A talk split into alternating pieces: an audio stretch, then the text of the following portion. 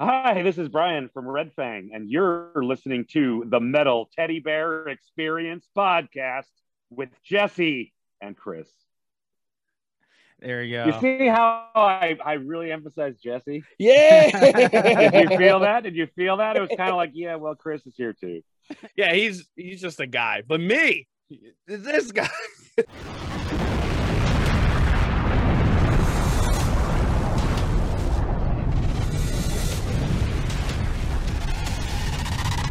Metal Teddy Bear Experience has begun.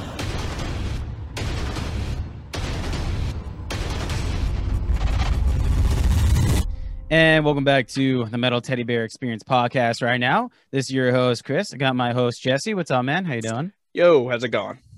And today on episode 47, we have a special guest. We have Bryan of Red Fang. What's up, man? How you doing? Hey, how's it going, guys? Yo. Pretty good, man. Where are you calling in from right now? Portland, Oregon. Sunny, windy Portland, Oregon. Yeah, I see that actually the wind blowing right behind you, the hair and everything like that. I wish I had some of that right now. I've been stuck inside all day. Ugh. Yeah, I'm just working on my production value. That's sick. Actually, there's no win. It's just computer generated. It's actually exactly. Better production value. Well, speaking of great production, let's drop that album title, ARROWS. I was just watching an ad, a car ad, and there was this moment where this... No, you're back. You're good now. I was going to tell a really riveting anecdote about a TV commercial I saw. so, you know, I mean, it's your loss if we missed it. Damn. Anyway, moving on. so anyway, back to my album. It's like, no, I wanted to hear about the floating head. Yeah, the floating heads right there. Oh, man. Okay, so ARROWS coming out June 4th. Relapse Records. Your fifth studio album, man. I know this was actually recorded back in 2019, correct? That is correct. We finished it in October 2019. Nice. So having this album on the shelf for so long, did you personally want to get it out? I know the label wanted to, like, you know, release it when touring resumed, but you personally, did you just want to get it out? Well, yeah, but I also, you know, I mean, it's one of those things. Is this a tree falling in the woods? You know, I mean, I trusted them that would be a nightmare, and I was like, okay, well, I have plenty of nightmares without planning for one, so you know, sitting on it was fine. But the funny thing is, here we are over a year later. It was slated to release in May, and here we are. It's going to be so 13 months later. And we still can't really tour on it. So I'm like, well, except that now people aren't hoarding toilet paper anymore. Maybe they've got some money for records. Now it's gas, actually. You hear the gas. Right, prices. Exactly. Yeah, that's just a bump in the road. Although I love that this is dated and it's going to become like the Road Warrior Mad Max in the next, you know, there's going to be a nightmare and there'll be a quote of me saying, it's just a bump in the road. And is that how the movie begins? It just sees you on a broken screen and it gets run over by a dune buggy as it's just like on apocalyptic terrain. It's like, ah, shit. It all started with that gas crisis. Exactly. It's fine. 'Tis but a flesh wound. Oh, shit. Actually, I went to go gas the other day and I didn't realize why the line was so long. And then I realized, like, oh, people are getting their gas now before everything. I had no idea. I was like, yeah. Well, right? Yeah. What is it? What is, like, hackers have shut down the pipeline and then asked for like $5 million and they paid them the $5 million.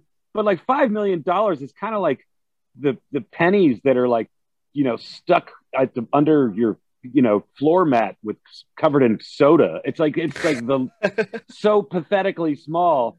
It's like, you know, Austin Powers, $1 million. If you're gonna disrupt the entire world fuel, ask for more money. I'm not condoning, you know, terrorism like that, but I mean, get your shit together. They can afford $1 billion.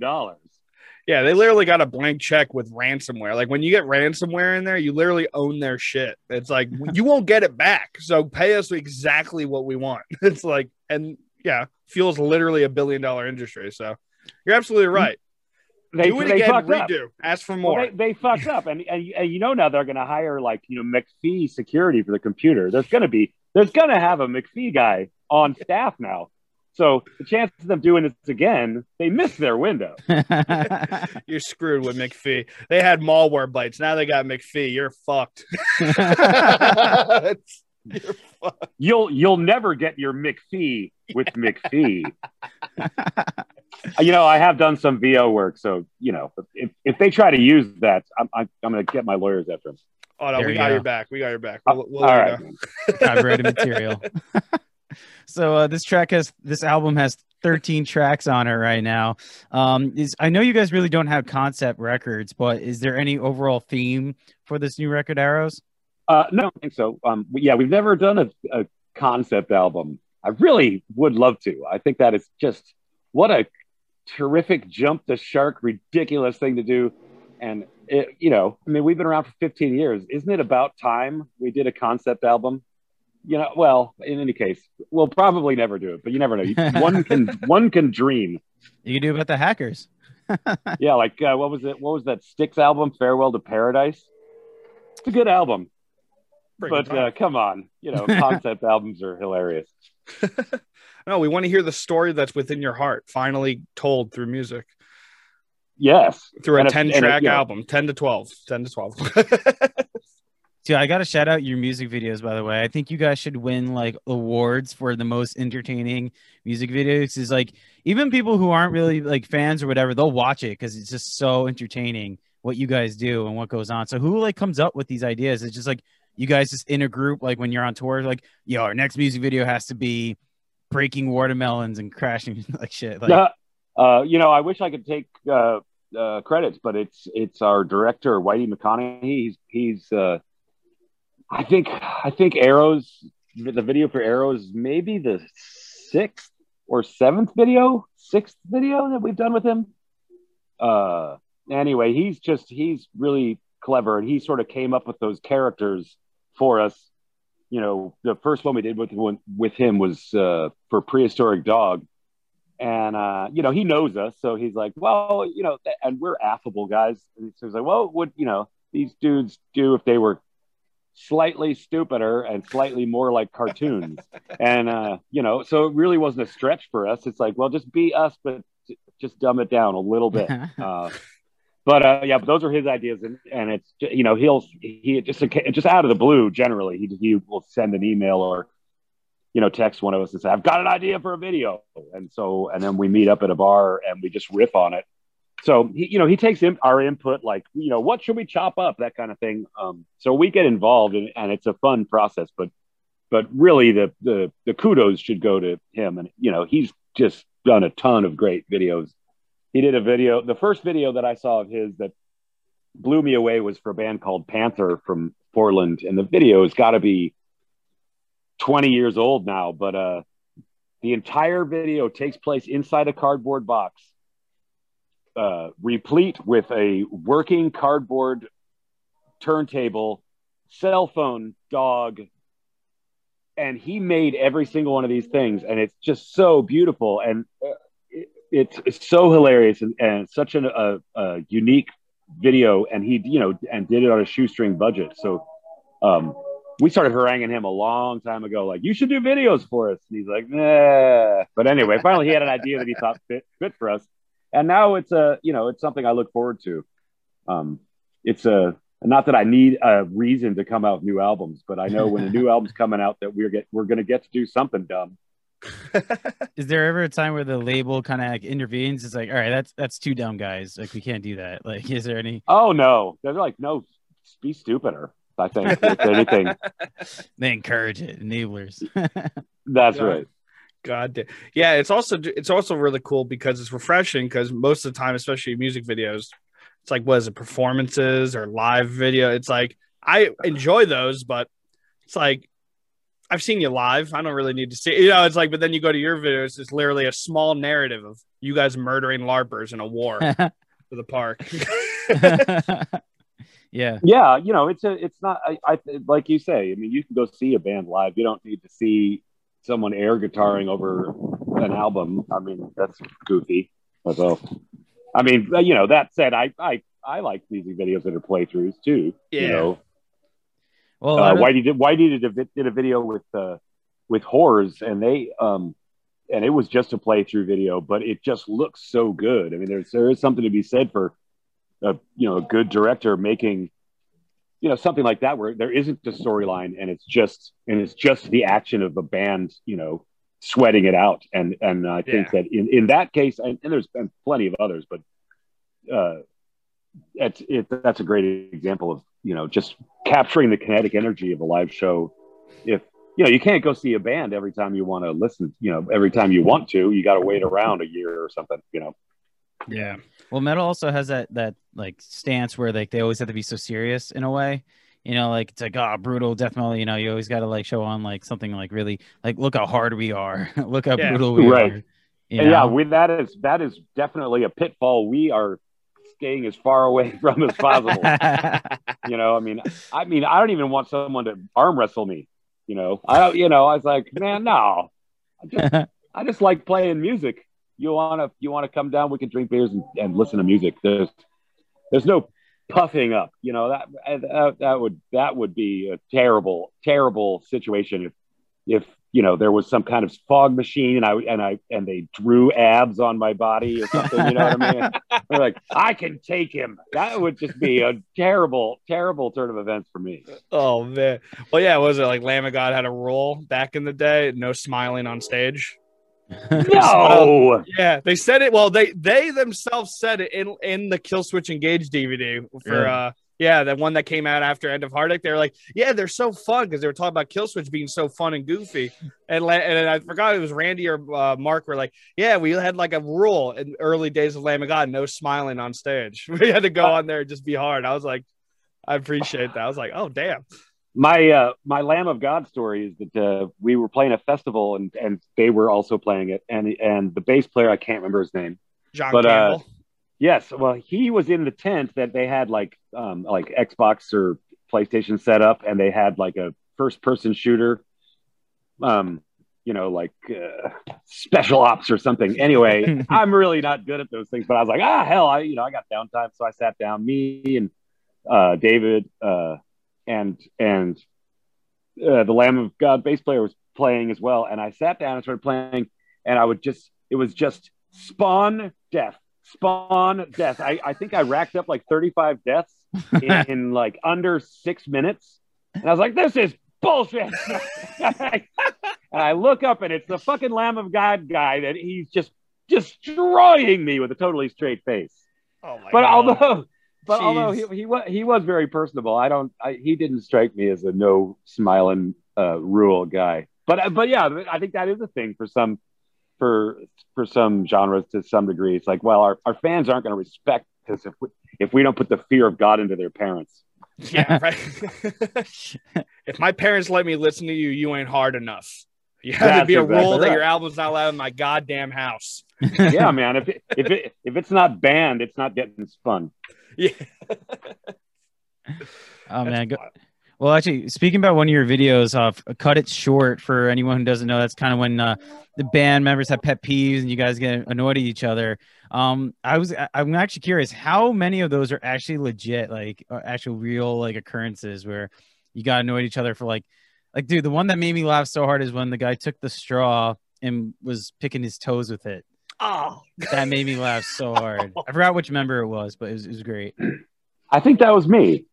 And well, yeah, I mean, all those things are slight exaggeration. I mean, I think we all play that off a little better. You know, I mean, that was just like overt, but I mean, I'm sure I've done even grosser things than that, but I would be a little more covert about it, you know? Like, well, yeah, I need to get this thing out of my toes, but I'm not going to just put it on the dash and make people watch me do it. I'm going to do it in the back of the van, my own personal space. Oh, man. Yeah, reuse, and you like to reuse plastics. So. Oh, yeah, man. You know, I'm drinking toe jam for the planet. Yeah. It's good for my gut bacteria. It's got, what was it? Yeah, it's good toe jam. It's like Activia. for Road Dog. Oh shit! I like the one too when you guys drive away from John when he's trying to get into the van or whatever, because we've all done that. I've done that to Jesse twice, one on purpose, one by accident. Yeah, you ran my foot over. Fuck leaving me. I'd rather you left. Oh my god! You ran my foot over. It also didn't surprisingly hurt. I guess because it went over so fast. When I saw the tire, my toes were gone. I was like, did I just break my foot? Is it not? And it just didn't hurt that. I was like, okay, so I lucked out, I guess. Suppose I was like, great, all right. Well, yeah, get the hell out of here. That move is so. I mean, I've been the guy who's been left by the car multiple occasions over the course of my life, and I know that feeling. It's just like, fuck you, you know. And so the glee that people get out of it, I understand it, because I think everyone is also, you know, has been in both of those, you know, both sides of that. And knowing how irritated and how easy it is to get someone that irritated is, you know, it's irresistible. So, I mean, you know, I'm a freaking adult now. I don't do that to my friends anymore. But, well, I mean, we'll see. I mean, you know, don't piss me off. I just might start again. I think my favorite part of that is, well, I know I do this. I definitely know this is like a common just person being pissed off. The reach for the handle, drive away, and the hand just clapping the side of the thigh. Just all right, and then you're like, is this really going to keep happening? And when it just keeps inching closer, you're like, dude, this fucking sucks. Also, I'm out of shape. I don't want to run. Because if I get the door open, I got to X Games it now into the car. We were going to get McDonald's. Like, I'm not going to break something for McDonald's. I'll walk. I probably need to walk. Yeah, I think that's probably my solution, is just sit down and see if they ever come back. Yeah. I wonder if I'm going to have to find a place to rent near this gas station. Yeah. I was talking to Oscar from Hammerfall, and he actually said they forgot. I forgot which member, but they actually forgot someone. Like, they were like almost like an hour or two, because they thought that he was sleeping, I think, in the RV or something. I mean, like, it was this whole big thing, and, you know, international, whatever, they couldn't get in contact. Back then, it was, like, really hard, and they actually left him, like, an hour or two away, so he had, like, find some way to get to the show. It was crazy. Ouch. I mean, I can see that happening, but, man, you better buy that guy some beers once you finally make it to the show. Yeah, you're going to eat a little bit of crow. I mean, but, you know, I've heard of that happening enough times that we are religious about it. It's like, we don't start the car unless everyone is heads up. We have, you know, it's like we check and double check everybody in. And if someone's asleep, like David, oftentimes he's like an old hound dog or something. He can sleep for like 22 hours a day. It's just like, wake him up for the show and he's going to go back to bed. But, you know, I'll be like, make sure it's like, check to see, is David in? And we don't do it unless we have verbal confirmation. So, because yeah, I mean, and also it just sucks if you got to turn back around, it's going to screw up your whole day. Oh yeah. Yeah. I mean, how am I going to do sound check and then fuck off for 2 hours? I'm burning up all my fuck off time, you know? Also, for that Hammerfall story, I think that was just writing credit negotiations. He wanted his name on the track, idiot. Leave him. Let him simmer. Let him marinate. That's a pretty aggressive. I can see it. Whatever happen. Negotiation technique. There's one egotistical fake rock star that's like, he wants to be on my song. Ain't happening. Leave him at the Getty. Leave him at the Getty. Let him think about it. We'll be back. Yeah. Jeez, dude. That's rough. That is rough. Then you got to wonder, am I? Should I be in this band? Yeah, you just sign up for college while you're there on your phone. You're like, I'm just going to go to college. Like, fuck this. Yeah, exactly. It's not worth it anymore. What is data entry pay these days? Yeah. Speaking about videos, which one is going to be? Would you want to do a video for next? I mean, just looking at the title tracks, Fonzie Scheme kind of seems very interesting to have a video for.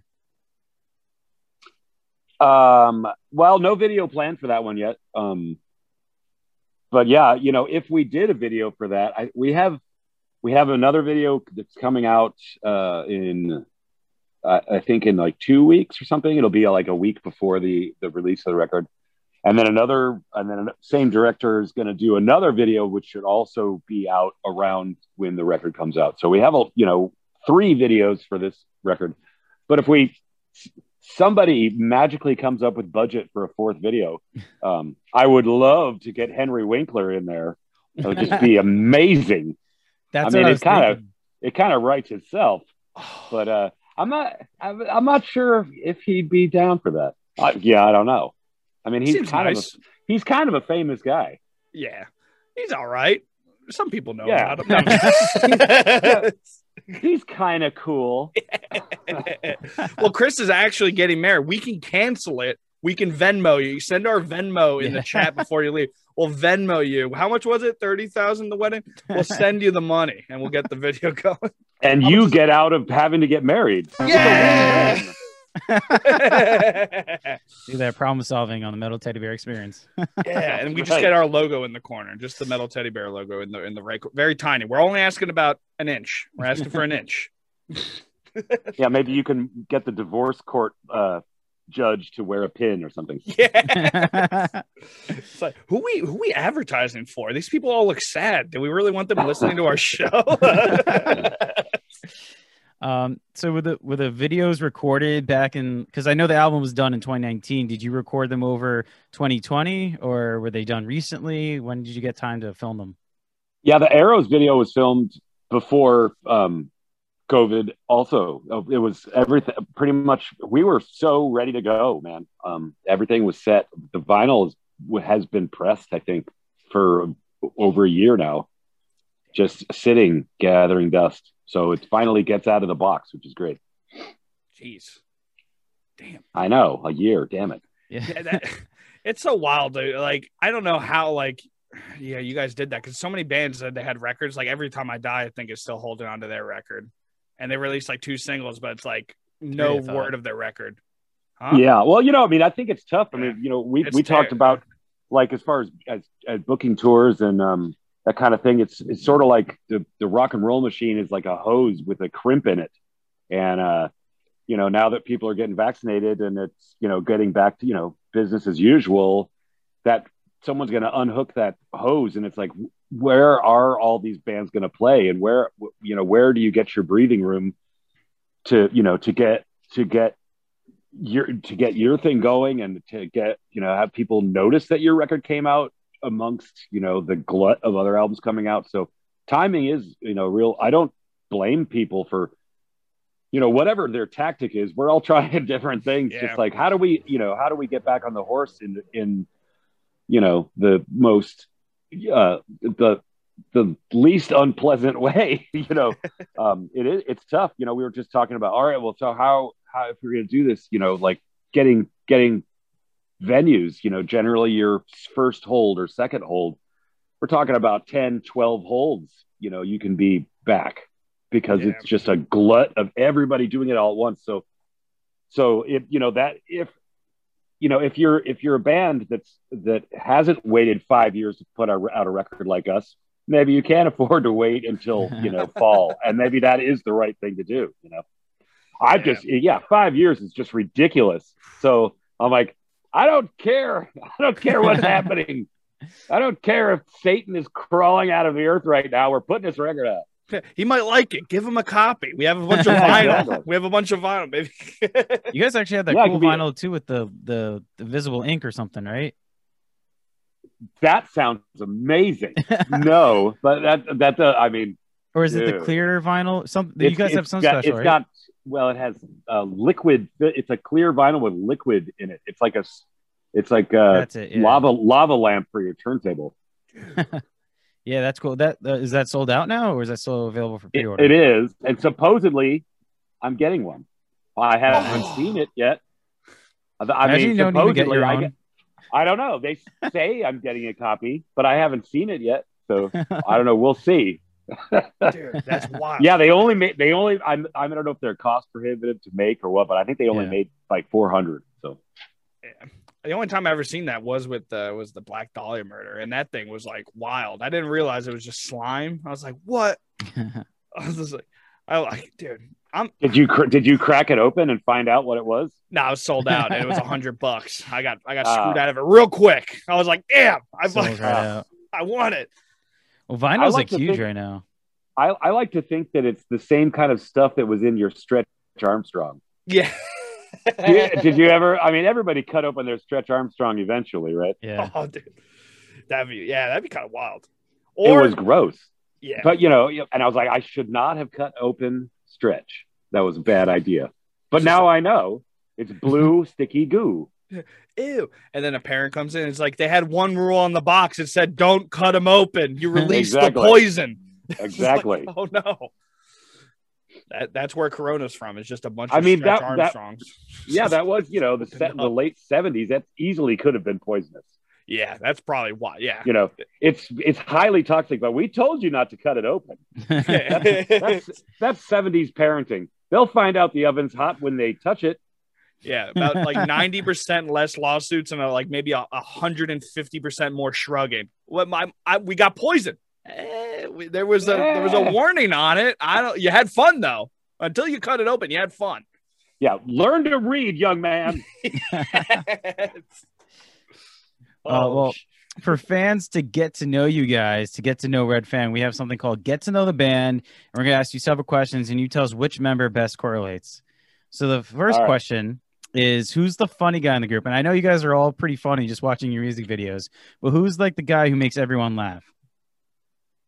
I think the most good timing guy in the band is definitely John.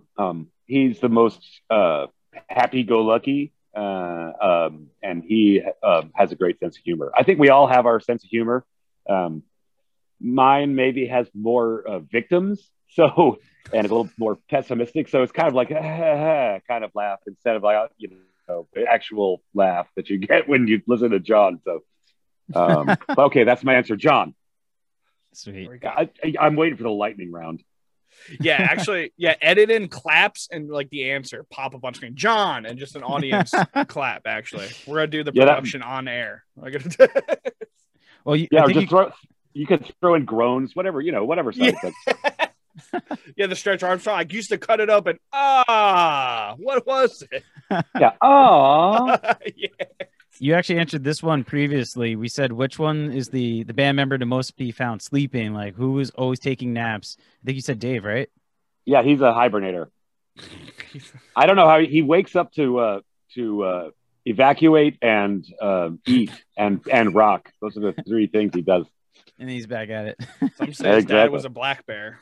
He was it's great. It probably keeps him young.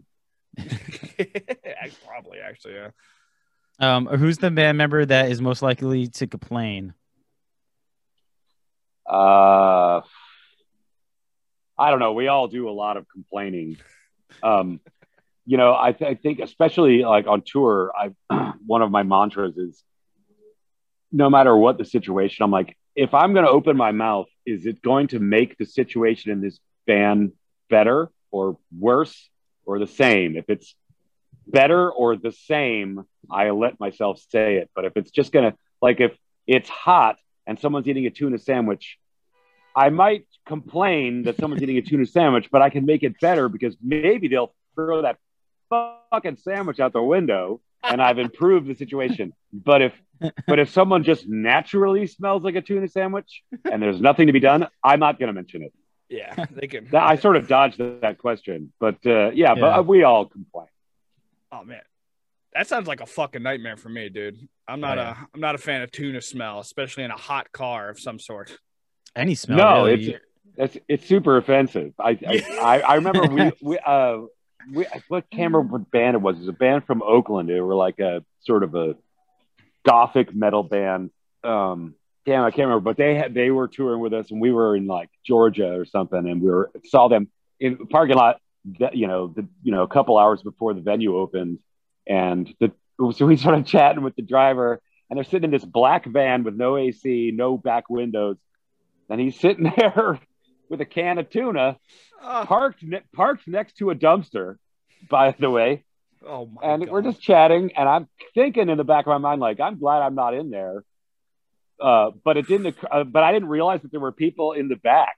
But anyway, we're just small talk, and then like about 2 or 3 minutes in, I see a hand reach up from the depths of the back of the van, grab the can of tuna, and throw it like as far as they can throw it out the window. They never said hello or showed their face. just their hand coming out to grab the tuna, full can of tuna, just throw it out, oh no, and the hand disappears. And I was just crying laughing. Oh my God.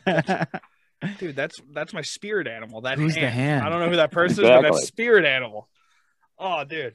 Yeah, especially just enclosed areas. Even a bag of chips just smells like farts. I made the mistake of eating chips on a bus, like ride home from work, and I'm like, wow, it just smells like shit in here. I'm really sorry, everybody. I thought Lay's was not going to be as offensive. Like, I thought it wasn't that bad. Well, now we know we're not sponsoring the show. But oh yeah, but Lay's is a great chip. But at least the bus, you know, already probably smelled bad, but in a different way. So you're just changing things up for people. Yeah, you gotta give them a spice of life, a little change up. Well, it's like, yeah. Now human misery kind of has a spicy edge to it. Oh, dude, now it's a full meal. Someone's got to actually a grilled chicken place opened up next to Port Authority. Some dude apparently had to stop by, and he was gonna bring that home no matter what. He didn't want to eat it there, so he just had this big bag with a bucket of chicken grease. You saw it, and dude, that you think chips smell bad? I was like, oh shit, there's something that outdid my chips. Look at that dude's fucking bucket of chicken that doesn't have a top on it. Like, I was like, oh my God. Yeah, well, you know, people who are on public transportation deserve chicken too. Yeah, they definitely. I'm just gonna be devil's advocate on that one. Unbelievable! You're supposed to have my side. It smelled awful for 45 minutes of my small existence. But I also think you deserve those chips. Hey, there you go. Any lingering smell is bad, though. Even if you like it, like I like to smell coffee, but if I smell coffee all day or for a long period of time, I hate it. You guys feel like that? Yeah, I think coffee smells delicious until it's coming out of someone's mouth, and then it's no longer delicious. Yeah, it's rough. Yeah, coffee breath. There you go. Holy shit. All right, so we were on the get to know the band segment. All right, who's the most energetic on tour? Who's the most energetic guy in the band? Well, definitely not me. Well, who does CrossFit? That's why I want to know. Aaron is by far the most active. He was really into physical fitness for about a year, and he did. He got super ripped. He lost like 40 pounds, and he was like super ripped. Damn. Doing these like 7-minute workouts, which is about the amount of workout time I can allot or I'm willing to do. But he would do like 4 or 5 of those in a row, and he was really, really active. But yeah, in general, he's sort of a Rolling Stone kind of guy. So I'm going to give that to him. There we go. The next one is who's always hungry? I would say either John or David, both of those. It's just that they choose different foods, but I think those are the two hungry guys. Is one of them like vegan or something like that, or gluten-free? Like I know that can be troublesome in the band sometimes. No, we don't really have any real food restrictions, which is nice because you never know what you're going to get. You know, you might get punk rock spaghetti, and we all know how to safely take in calories. And final one is who's the mom and dad in the band? I would say Aaron and John are way more organized than David or I. So I think if there's logistics, they're way more on point than David or I. And because we tour with a really small crew, we have a front of house, and our tour manager Chris is also our merch guy. So he's got to wear a lot of hats, and he basically is working all day long. So anytime we can pick up the slack as far as tour managing, advancing shows, or booking hotels, that's John and Aaron. Mostly John, really. He's really killer at booking flights. Like we've had some people that have worked for us that they're putting together flights, and then basically John will look at their itineraries and the bottom line, how much per ticket, and if anyone else does it but him, he's like, that is ridiculous. And then he just goes crazy. He's really good at it. And he'll be like, all right, like 3 hours later, he'll come back with like, okay, these flights, this is a 6-hour less travel day. We all get window seats. and window or aisle seats, and it costs $300 a person less. He's just really good at it. So so some point, probably 4 or 5 years ago, he's like, no one does this but me. He's super good at it. And I'm so glad. I mean, I think he gets a perverse pleasure out of it. You know, turning screws on the airlines, because that's what they spend all day doing, is trying to screw the passenger. So yep. Anyway, so yeah, I'm really happy that those guys have the skills they do. Who knows? Damn. I mean, who knows? We'd be sleeping in a Lowe's parking lot if it was up to me. Oh, man. Yeah, I never understood those skills, dude. I just don't have haggling skills. I never traveled, because I always thought traveling was only for rich people, until I realized buses were really cheap and shit. So like, I just never really traveled out. So like, until when I started like trying to buy flights, I'm like, what the fuck? And then just having my friends that just get things for hundreds of dollars cheaper than me, I'm like, why? How are you figuring this out? It is a skill, you know. I mean, we used to joke that it's like, you know, if travel agents were, if that was still a job, John should do it. But and I think there still are travel agents, but you know, I mean, it's probably not the same as it was in the 80s. Yeah, but yeah, I mean, it's really overwhelming. If you don't know the ins and outs of their websites, you're not going to see what you want to see. They're going to try to put you in the flight that they're having the most trouble putting asses in seats. You know, yeah. They're not going to be putting big, bright, flashing lights and look, you're going to save a bunch of money and 3 hours of your life back. That's not what they're in the business to do. Yeah.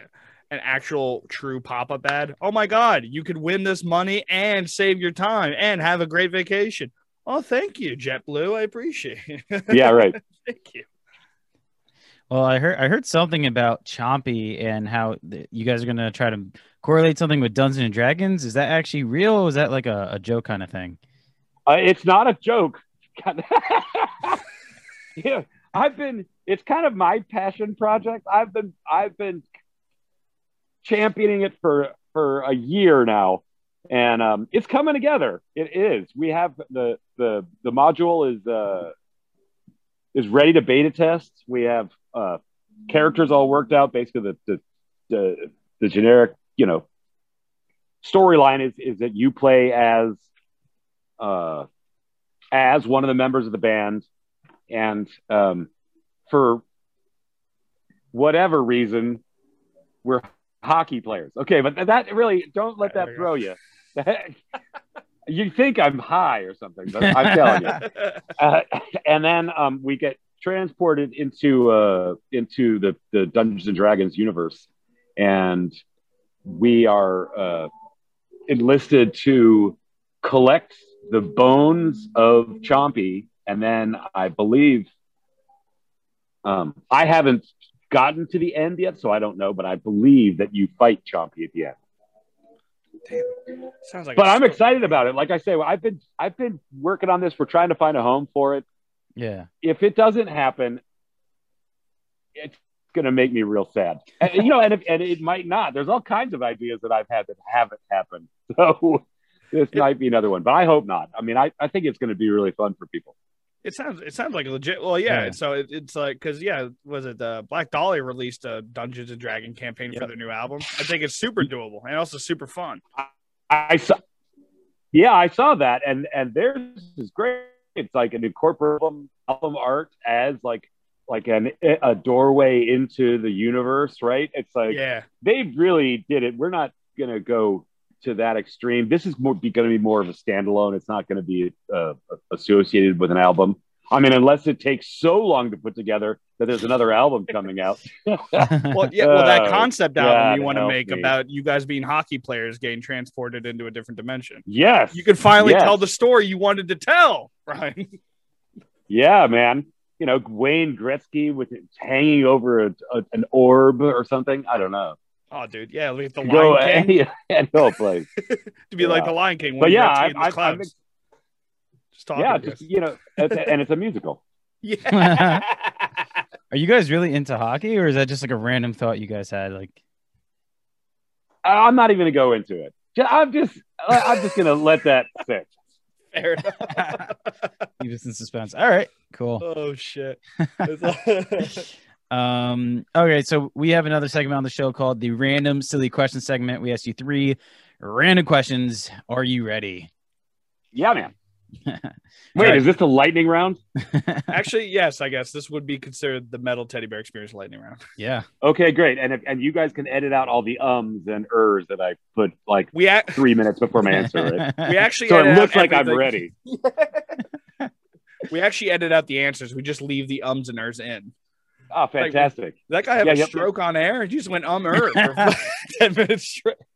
Yeah, you should do the Metal Teddy Bear comp album of ums and ers by marginally famous people. You got ideas on the show too. This is awesome. That's I awesome. Know. You're welcome. Thank you. I want a piece of that. Damn it. That's right. We gotta get a Patreon started to start getting some cash flow in. I want a penny of them pennies. Yeah. Okay. Question number one. What specific moment made you feel old? A bartender, an adult bartender, telling me that when he was 14, he used to love skateboarding and listening to our album. And I was like, when you were 14, and he's an adult. I mean, he hadn't just turned 21. He was like in his mid-20s.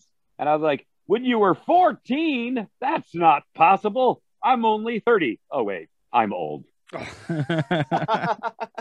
He didn't mean to make me feel old. He just did. Yeah. No, I hate that guy for you. Don't worry.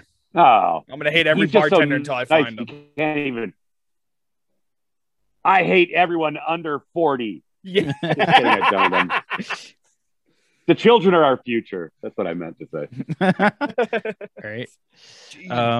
Okay. Question number two. What's something that hasn't been invented but should have been by now?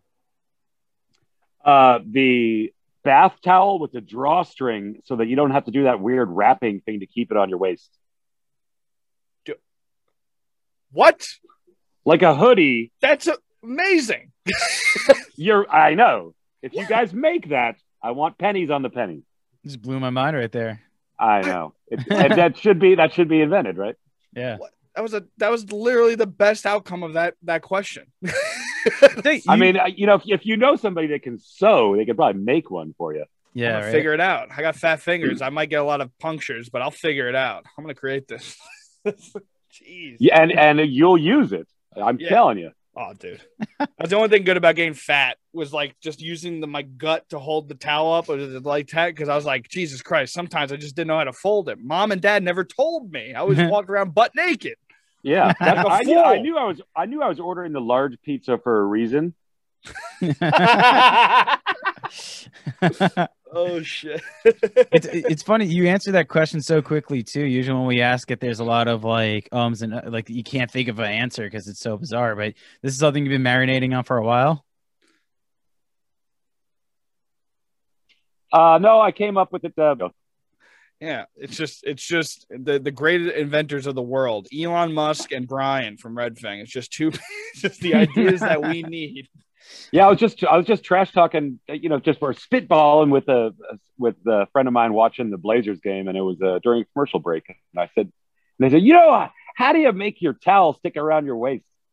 And I'm like, well, you got to double fold it. And they said, really? That doesn't seem right. I'm like, well, why don't they just make one with the drawstring like a hoodie? And then we thought, well, God damn it, why don't they do that? and it's really surprising that they haven't so far. That's an ass scene on TV. Like, I don't know how that hasn't been invented yet. Oh, yeah. Shark Tank. Forget it. Sure. Someone. Yeah. Yeah. You're going to see us on Shark Tank next. With your idea. I know. You guys can just like collecting awards for cleverest towel advancements. Dude, that fucking. All right. Final one. If you had a third ear, where would you put it? I'd put it on my foot so that I could eavesdrop on people. I could just put my feet up in situations and get crucial information about people's plans. Oh my God. Is this James Bond? Yeah. Is this the perfect spy we've been at? That'd be great. And also probably get cauliflower real quick on that bad boy from all the shoes and walking. Oh, yeah. Oh, yeah. Oh, dude. Sandals for life. Is that ear winking on me and that dude's foot? We're cover blown. Get out of here. We got to go. It's like, oh, no. My go-to answer for anyone probably listening to the show, they already know my answer, but I always say on the back of my head, behind my hair, so I can always hear people talking behind my back. Oh, yeah. It's so corny. Every time I say it now, I'm like, I got to stop saying this. But it's true. What did Nirvana say? Just because you're paranoid doesn't mean people aren't after you. Words of wisdom. All right. So that was a random silly question segment. We learned a lot right there. So speaking about live shows and live events and stuff like that, are you guys, I know you guys are probably excited to play in front of your fans, but are you a little hesitant at all? Well, you know, it's funny. We're talking about doing the first show in like a year and a half, maybe sooner than later. It sort of kind of crept up on us. And so, you know, there's a lot of talk of kicking the rust off and, you know, getting back at doing that. But I'm like, you know, maybe we should kick the rust off of just being in public in general as a human being first. You know, I think everybody's, you know, crawling out of their, you know, little crypts and readjusting to society. So I don't think I worry about playing shows any more than I worry about just saying really absurd things, because I didn't have anyone to bounce things off of for so long. Dude, that's for real, man. You know how many handshakes and knuckle touches I fucked up since coming back to work and being around people? I just forgot. Now it's awful. You know, some people are elbow bumps. Some people are comfortable with the fist bump. I've done the foot tap.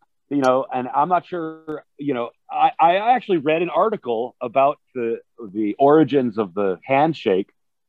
And I think the upshot of this article, or the takeaway, was that they think the handshake is going away permanently. I wouldn't mind it. Let me tell you. It's sweaty palms and all that. Sure. Yeah, I mean, our hands are a hotbed of infection. I mean, regardless of what kind of stuff is creeping around on the planet, it's just, you know, people do gross things with their hands. It's the first place that, you know, gross things happen, you know, in polite society. If you're going to test, if you're going to be like, is that oil or blood? You're going to put your finger in it, you know, unless you're really like a real creep and you taste it first. But, you know, mostly people put it on their finger and then taste it. So the origin of all gross things is hands. It reminds me of Mallrats with I forgot the actor's name, but he puts it in his pants and the chocolate. Remember he's eating it? Jason Lee. Yeah, and then the other guy starts eating it. He was in Guardians he's like, you want a chocolate pretzel? You shove your hand in the ass, and then you get a chocolate pretzel, and you give it to him. Yeah. It's just like, it's pretty fucking gross. Also, I saw a dude at a bar, which classic. This dude could not stop grabbing ass and fucking balls. Like, he just kept itching it. He had sweatpants. He had all the room to do it. And I was friends with the owner of the bar, and he walked over to go, hey, man, thank you so much. And he shook his hand, and I just outwardly went, no, no, don't take it. Don't do that. And then I told him about it. Luckily, he just, like, put his fist out. I was like, nah, we're not shaking hands. It's like, get the fuck out of here. Yeah, I think the handshaking might be the new hug. Yeah. If you're really tight with somebody, shake their hands. But the hug is out of the question. No more. Get it out of here. I don't know. I mean, I'm not so germophobic. I really don't care. But I think it's true. And, you know, if you're just meeting someone for the first time or whatever, you know, you don't need a handshake. It's silly. Yeah, absolutely. Also, like, anyway, that was a tangent. We're figuring out. We're reorganizing societal norms, dude. Let's fix it on this podcast. Let's finally fix it. And well, yeah, I got nothing else to fix, actually. Yeah, fuck handshakes. Go to the next thing. Fuck handshakes. We're good. Well, just speaking about shows, basically, like, I mean, are you worried about, like, fans getting sick at all? And, like, maybe them – I'm pretty sure Live Nation probably has this covered with liability insurance and stuff like that, but, like, maybe them trying to sue the venue or sue the band if someone gets sick and dies? Wow. went dark hard. Yeah. What the fuck? Well, no, I mean, I think there's going to be all kinds of stuff like that for quite a long time to come. You know, people's culpability and, you know, I mean, if you willingly go to a place knowing that you have, you know, a communicable disease, it's like, you know, it's going to get tied up in the courts, and that stuff's going to happen, you know, not just at shows, but in the workplace. It's going to be a regular part of the news cycle is, you know, yeah. Whatever. Cat lady kills vet with COVID, or, you know what I mean? It's going to be like that for a long time. You know, we are very much in the camp that, as much as I want to play a show, and we did talk about, oh, maybe we could do, you know, outdoor events and that kind of thing. We were like, if there's any chance that we could be, you know, part of a super spreading event. And I do not want that on my head, that even a couple of people, you know, go home and give it to their grandparents and kill one of their grandparents prematurely because of a show that we put on. You know, that's not a responsibility I want. And, you know, I don't, people that are, you know, just jumping out there like, oh, it's only COVID. It's like, well, fuck you. What happens when your grandparents die because some idiot wanted to go to a rave and he got sick and killed your grandparents? Yeah. You know, it's like, what? Come on, people. It's almost freaking over. Let's just be adults here. Just, you know, a little bit of, you know, of whatever, just, You don't have to have immediate gratification. We're all going to get back at it. It's going to be awesome, but let's just wait until there isn't, you know, the guy in the back of the show isn't wearing a black robe and has a sickle, you know? It's like, yeah, right. Let's wait till that dude's not on the guest list. Hey, can we get that guy out of here, actually? He's been creeping me out since I got here. I'm just trying to drink some Tito's and vodka, and that weird Grim Reaper guy is just chilling. It's weird. I know, and he's been hitting on our merch guy. Yeah. He slapped Jake in the ass. It was weird. It made a loud smack. I think I'm taking it home really later. Get out of here. Yeah. Sorry, you guys got all robotic for a second. If you asked me, you know, about my religious beliefs or something, well, let me go off on it. Well, just kidding. We know you're into Scientology, so now it's the time to talk about your Lord and Savior, L. Ron Hubbard. So, thank God. Yeah, well, I'm 10 minutes. I'm just looking forward to my planet, man. Yeah, my personal planet. I don't care about this one because I'm getting one in the next. Oh, dude, I can't wait for that new one to come in the mail, dude. This one is raggedy. This one makes a lot of sounds. You know, and I gotta give it up to L. Ron Hubbard for making a modern religion. That's pretty badass that he could sucker educated 21st century humans into getting into a new religion that is clearly makes him rich as fuck. It's wild. It's so crazy. That is just, you just got to give it up to him. I'm not into religion, but absolutely. I just didn't think it was possible. You know, I mean, people are believing in this walking on water and stuff. It's like, all right. Well, that's, you know, a couple thousand years old and with our suspension of disbelief, but this is modern day people. Yeah. And you're getting a planet? What? Yeah, a driver's license. How do you have a driver's license and you create a religion? I can see. It's crazy. Yeah. But I mean, I haven't read Dianetics yet, but this whole guy, you know, just that it's so sci-fi is kind of rad. I mean, yeah. I'm almost afraid to read it because maybe I'll just become a convert just because I'm a nerd. I don't get like an iPad for recommending you, but I swear if you read Dianetics, Red Fang will be the most popular band in 5 years, guarantee. Just saying. Think about it. No kidding. That's fantastic. You'll get Tom Cruise to introduce you guys every single time. It'll be dope. Yeah, man, we could all jump on the couch together. Yeah. I also love Katie Holmes, dude. Yeah.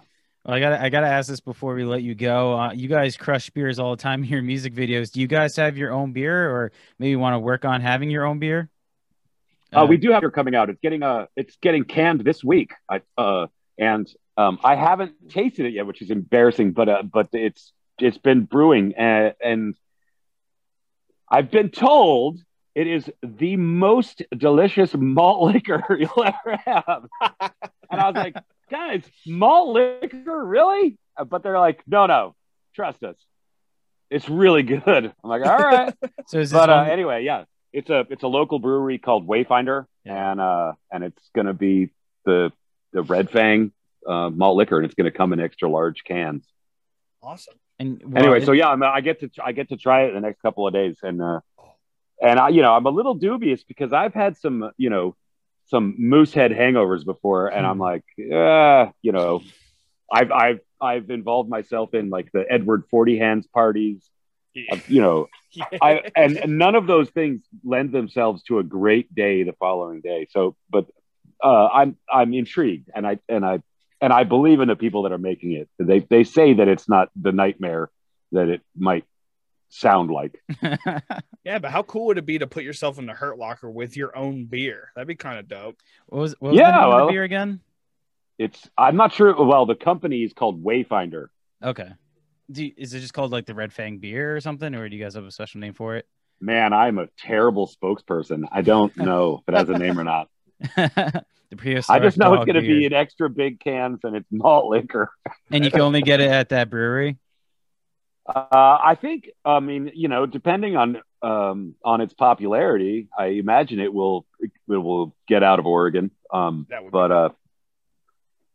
Currently it's small batch brewed here in town. They've got these like 2-story tall vats, but you know, the way people drink beer in Oregon, I figure, you know, demand will out race supply pretty rapidly here in my home state.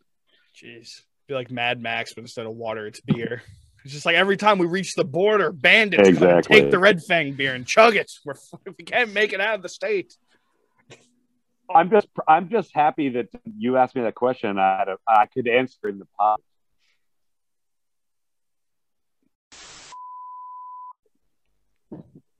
Oh, maybe. Yeah. I just thought it was an awkward silence and I was basking in it. It's like, oh, the interview's over, I guess. What the hell? I was about to say, we're going to edit that out, by the way, and make a commercial for Wayfinder. We'll email them. It'll just be like, so it's a beer. I don't know if it tastes good and I don't know the name, but it comes in a big can.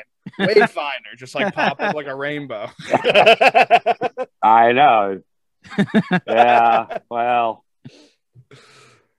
What could you do? I mean, well, I guess I could read more in depth about things, but well, you know, going forward, I'll try to do my best. And I got this one from a YouTube comment because, you know, they're always correct. It says that you guys in Red Fang don't like PBR.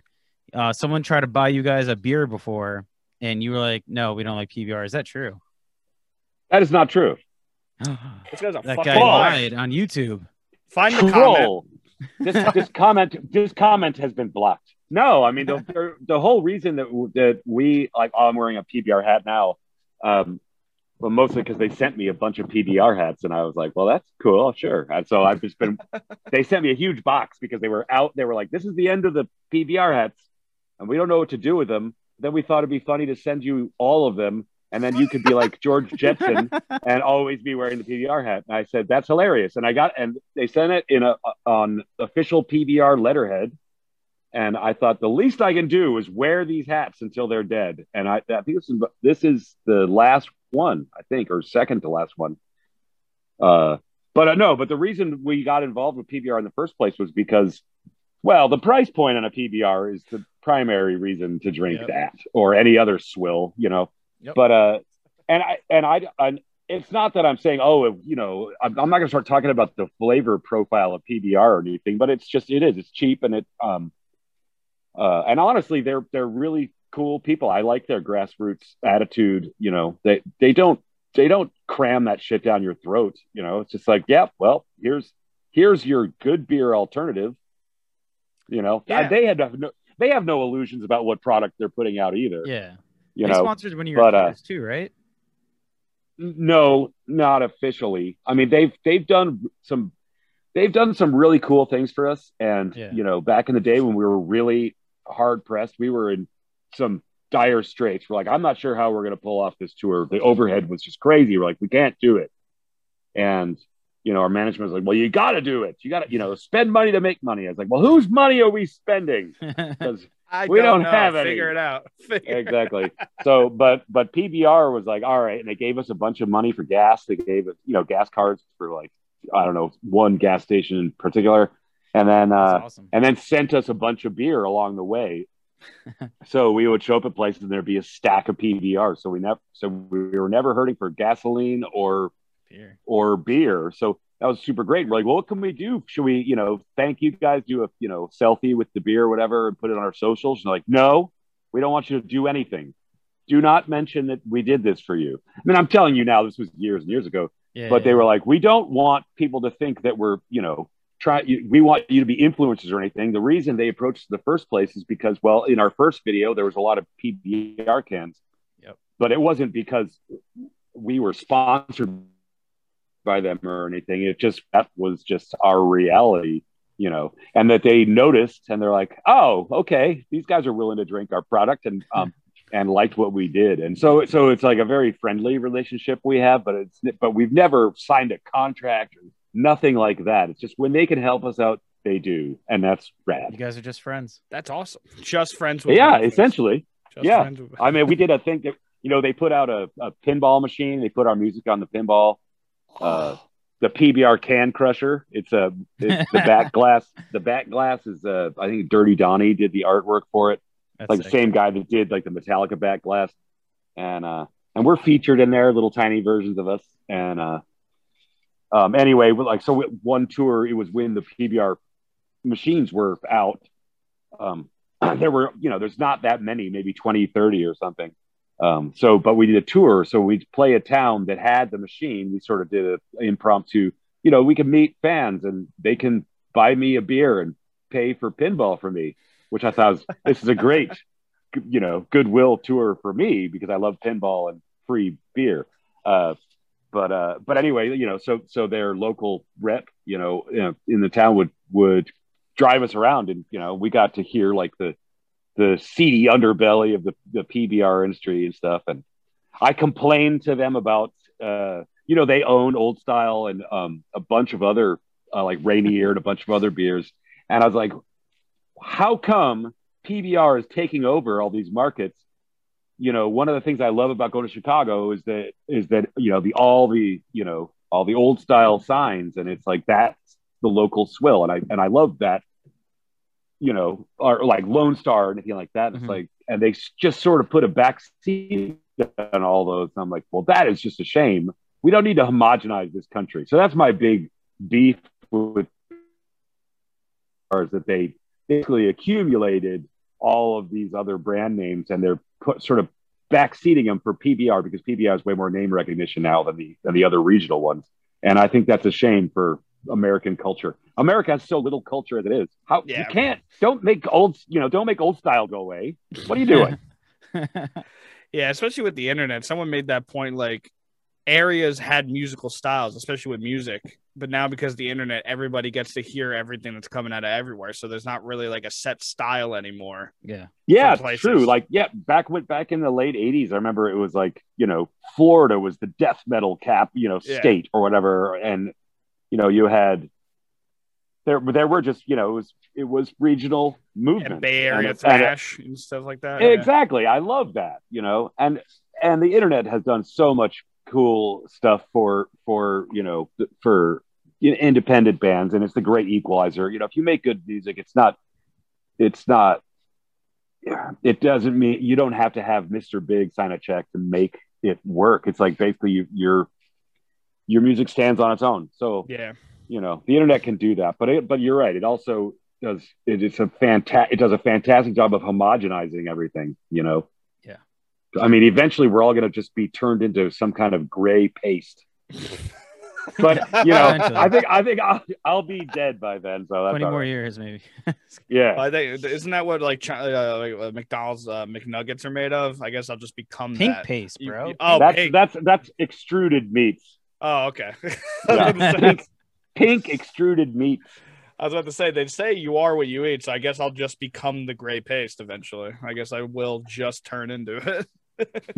Yeah, that was you know, there's all these science guys, and one of their philosophies was, you know, a more pessimistic guy was like, well, what's going to happen is AI is going to happen. The computer is going to become self-aware, and a computer is going to be in charge of making, that's running a paperclip factory, and it's just going to keep thinking of more and more efficient ways to make paperclips until it decides that the best way to do it is to basically make the world into raw product in order to create its product.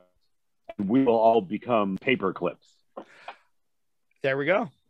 Not in my lifetime, though. I don't think so. Whatever. Yeah, I don't think I got the amount of testosterone needed to get on that pile of dead robots with the gun and be like, "We can win this war." Yeah, right. I think I'll have to die immediately and get turned into the first batch of paperclips. I don't think I got the wherewithal to fight that war. I'd probably, just watch old episodes of The Office and just start eating a bowl of gray paste. Yeah.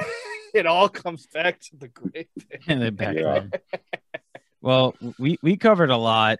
Just to drop that studio album again, you guys are putting out ARROWS, June 4th, Relapse Records. Really stoked to hear it, man. We covered a lot, like I said. Is there anything else that you want to mention, promote? Anything else that you guys are doing that you want to talk about? No, I'm just excited to be back out on the road. Like I say, we're doing the U.S. It's going to be a month of shows, and man, I can't wait to do it, and I can't wait to awkwardly not shake your hand soon. Yeah, if you see me coming up, dude, foot taps. I only do foot taps now. Yeah, and it's it's off foot, so if you're righty, left foot. Yeah, that's my post up foot. Don't ever talk about my post up foot. That my left foot is my tap foot. That's right. Shit. Well, Bryan, this was a pleasure, man. Thank you for joining the show, The Metal Teddy Bear Experience. It was a pleasure chatting with you. Awesome. Thanks for having me. And hopefully you can edit this down to a tolerable 40 minutes.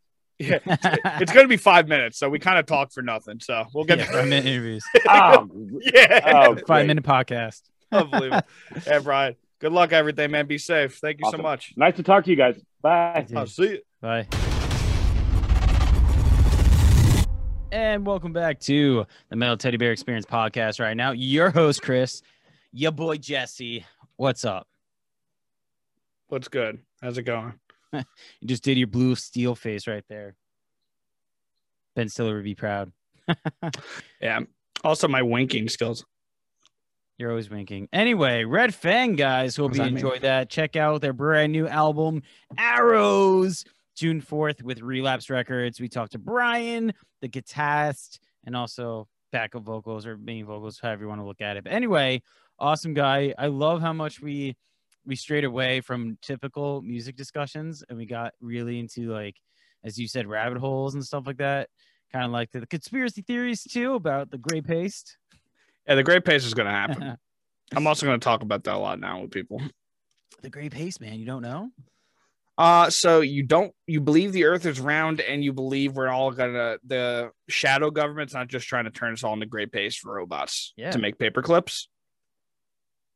You're not, you're just a sheep, dude. That's the great thing. That's how you know a conspiracy's coming, by the way, if you didn't know.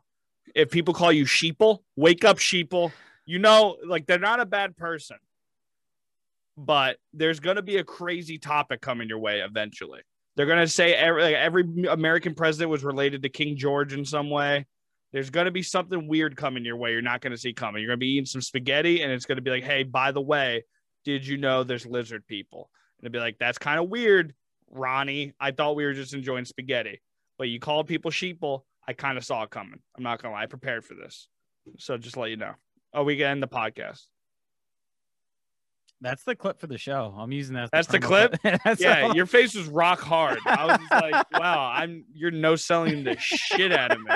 I'm using that as the clip now, dude. There you go. It's perfect. Go ahead, I guess. Fuck me, right?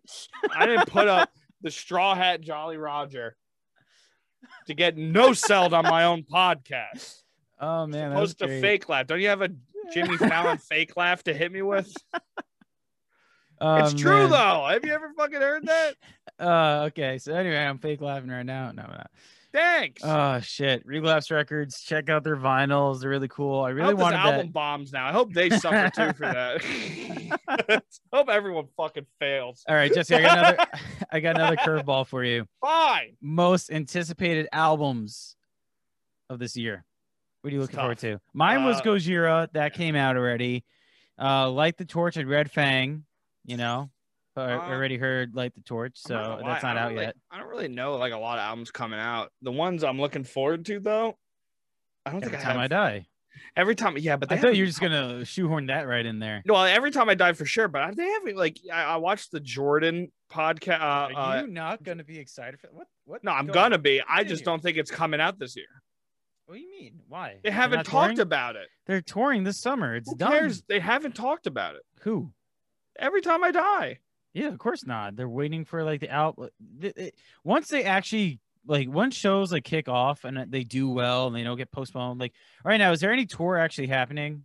No, right? But they're playing a show. Yeah, they're playing a show. But like once actually tours kick off and do well, and it's actually like okay, this is legit. Nothing's gonna get canceled. I think they're gonna roll out an announcement, roll out a tour. I think that's another thing too. Like, you know, Bryan was saying, getting tours right now with all these bands trying to book stuff like that. You know, like Des from Devil Driver talked about how he already booked a week in, I think he said the Roxy in California. I could get the venue wrong, but he already booked like a whole week there. So whenever shows actually do happen, he said he's playing every night there. Devil Driver, he already booked that. It's kind of cool though, honestly. Yeah, no, if Every Time I Die happens this year, Every Time I Die is my number one for sure. Spirit Box keeps saying about an album, but they just keep doing singles. And again, they haven't actually shown anything that being out. If they come up with an album, that's my number two for sure. Red Fang is fire. So they're always going to be involved. Gojira was in there already and well, they're gone. So Don Broco just released, they're doing the album. So they're in there. Mine. Another one for me is Times of Grace. I know that's been like every year. Yeah. But, I mean, a year ago during the pandemic, Jesse and Adam said it was done, you know? Yeah, Jesse's been saying it nonstop. Yeah, it's been done. Yeah. So if that does somehow come out this year, maybe because of like touring and stuff like that, that's something I'm looking forward to as well. Yeah, I'm also curious how they change. Yeah, is that 10? That's not 10. Also, the new Lamb of God record, whenever that happens. They just released their year anniversary of their new record, so. Yeah. There was actually someone I was thinking about. I think, yeah, I don't know, actually. Baroness. Yeah. I think Baroness. I'm pointing at the picture right there. Yeah, you are. It's Baroness. I'm looking forward to that because I know I've mentioned this many times in the podcast too, but they wrote a whole album during quarantine in the original months or days where everyone when it was like a real lockdown, back when back when Corona wasn't cool, you know, when we were the only ones following it, back when Tiger King was the main topic conversation. That's true. Tiger King was. It's kind of crazy how fast Tiger King got thrown out. It turns out all you need is a race war, and then Tiger King immediately becomes not important. What? Who cares? Yeah, right. It's like yo, it's like it's insane. It's so funny.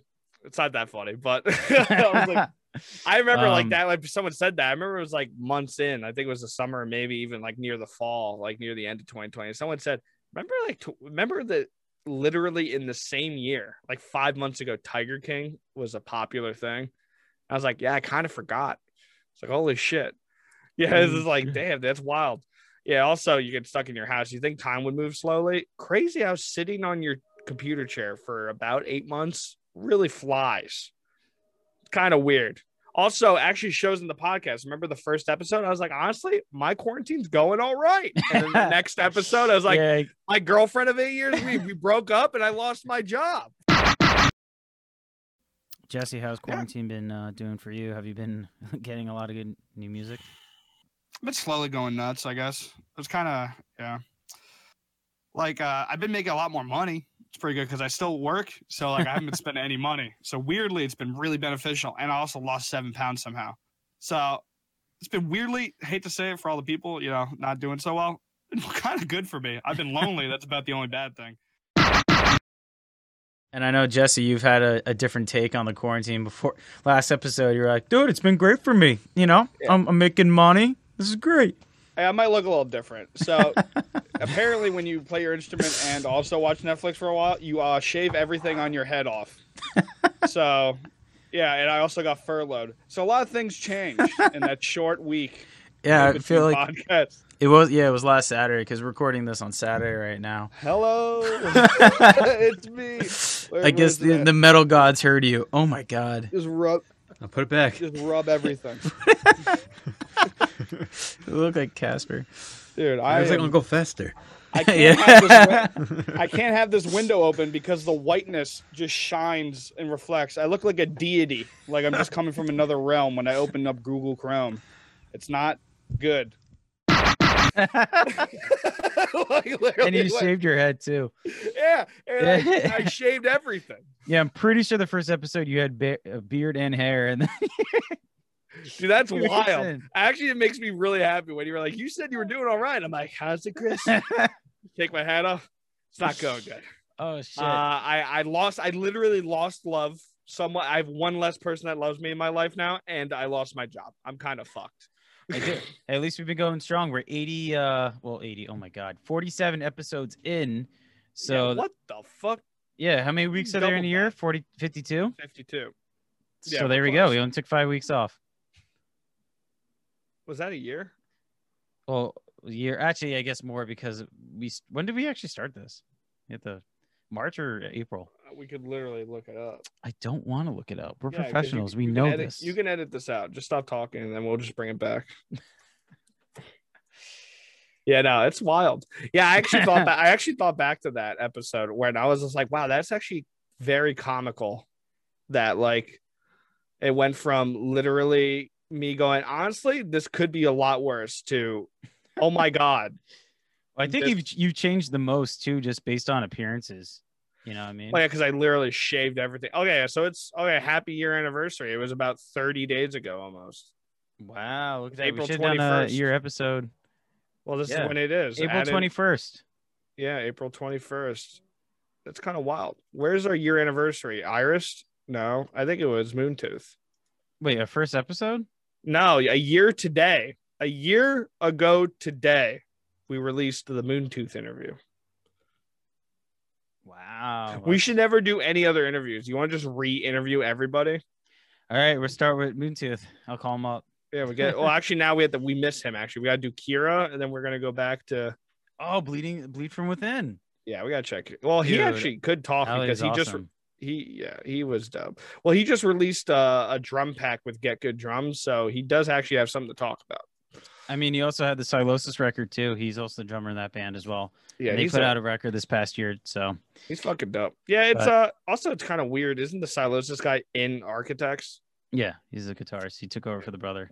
Jesus Christ, dude, it's weird. Also, I didn't know fun thing that you might know. Fun I didn't facts. Know. I went into a hard Cave In dive. I've been listening to a lot of Cave In, and didn't know. Well, I don't know. He's not the original, but the guy who sings and plays guitar for Cave In is the guy who plays for Mutoid Man in 2 Minutes to Late Night. You don't know Mutoid Man? No, I do. I just didn't know that. Yeah, me neither. I saw him. I was like, who the fuck? Because he was wearing the mask when they did the Every Time I Die Splitsville. When they did Splitsville, he had a mask on. And then someone said his name. He's like, dude, he's fantastic. I'm like, why are you bringing him up? And I was like, oh my God. And then in their video, he's just on stage. I'm like, holy, this guy's everywhere. This guy's amazing. Well, when we interview him, you can say that. Holy shit. That would be a good move. All right. So we're going to wrap this up right now. If you want to find out all the episodes, you want to watch them all, make sure you subscribe to this channel. You can find them all. You can even find all my WMSC ones as well, where I have just looking at my thing. I've talked to Des from Devil Driver. I've talked to Mike from Brick by Brick. Look at that. Ryan Van Poodle Ryan. Yeah, a lot of guys. Trivium, I even knew like 5 times, and we've done them on the podcast too. We've done them. We've done them so many times. Harm's Way was on the show. August Burns Red. So many good interviews you could find in the vault. Actually, I just bought an August Burns Red ticket to their 10th anniversary live stream this Saturday. Yeah, and dude, I bought a t-shirt. It's actually gangsters. Fuck, I'm gonna try teal. I think it's teal. I don't know the color. And Matt Griner's signature concept bell, Zildjian, finally released. And I bought one, and it came in the mail today. I'm gonna go play it literally right after this interview. That's really sick. Shout out to August Burns Red for killing it during the pandemic. I actually got to talk to Dustin. I talked to Dustin a year ago, and then I got to talk to him a couple of weeks ago too. So anyway, Dustin, bassist of August Burns Red, they have a lot of stuff going on. The remastered, re-recorded Leveler. It has a bunch of special guests on it too, helping them out. It's really, really cool. We get to talk about that. And they've been killing it during the pandemic because they've been doing live streams. think they've done like three, like a Christmas one, a random one. They've been putting out covers, EPs, an acoustic song, a new song, like all these things just to stay relevant during this time when they can't tour anymore. Yeah, well, it's good that people did that. Actually, I kind of forgot August Burns Red did all that because like I guess they weren't staying relevant. Well, no, I knew they were doing it, but like I was so obsessed with well, because Loathe came out with the album, right? And then Loathe didn't do too much. How many episodes have we gone where you haven't brought up Loathe at least once? Well, yeah, they didn't really. They basically no. And also, can I talk to you about the way that Acacia Strain rolled out their album? No, Loathe is awesome, but like I said, Spirit Box kind of won everything when it came to the amount. Now, yeah, they definitely did. Code Orange was second for sure because they took shit to a whole. They learned how to graphic design and create effects just so they could do live shows in better ways. Jesse, we discussed this all in the last podcast. And then August Burns Red. And that's what I mean. I'm reiterating because August Burns Red is number 3 because I completely forgot they did it. Why are you telling everyone that you're wrong again? I'm wrong. How? No, I'm absolutely right. I'm 100% right. If you guys think I'm right, if you think Jesse's wrong, write in the comments below. Also, fuck the shit out of him on his Twitter. Yeah, you can stick to comments, buddy. I'm gonna assault you. I'm gonna send out his work email. Everyone email the shit out of him. I want horrible things sent to him. metalteddybearexperience@gmail.com. I dox my co-host. Hit me up. Yeah, so the Metal Teddy Bear Experience, they doxed each other. All right, Jesse has a YouTube channel, guys. Hit that up as well. Yeah, don't dox me. He reacts to drum covers or makes his own. I don't watch it. Yeah, I don't watch it either. Yeah, youtube.com/c/insid1. And your boy switched his Twitter and Instagram handles. I'm officially Jesse_Tejin. I'm not going to spell out Tejin for you because I don't want you to find my identity.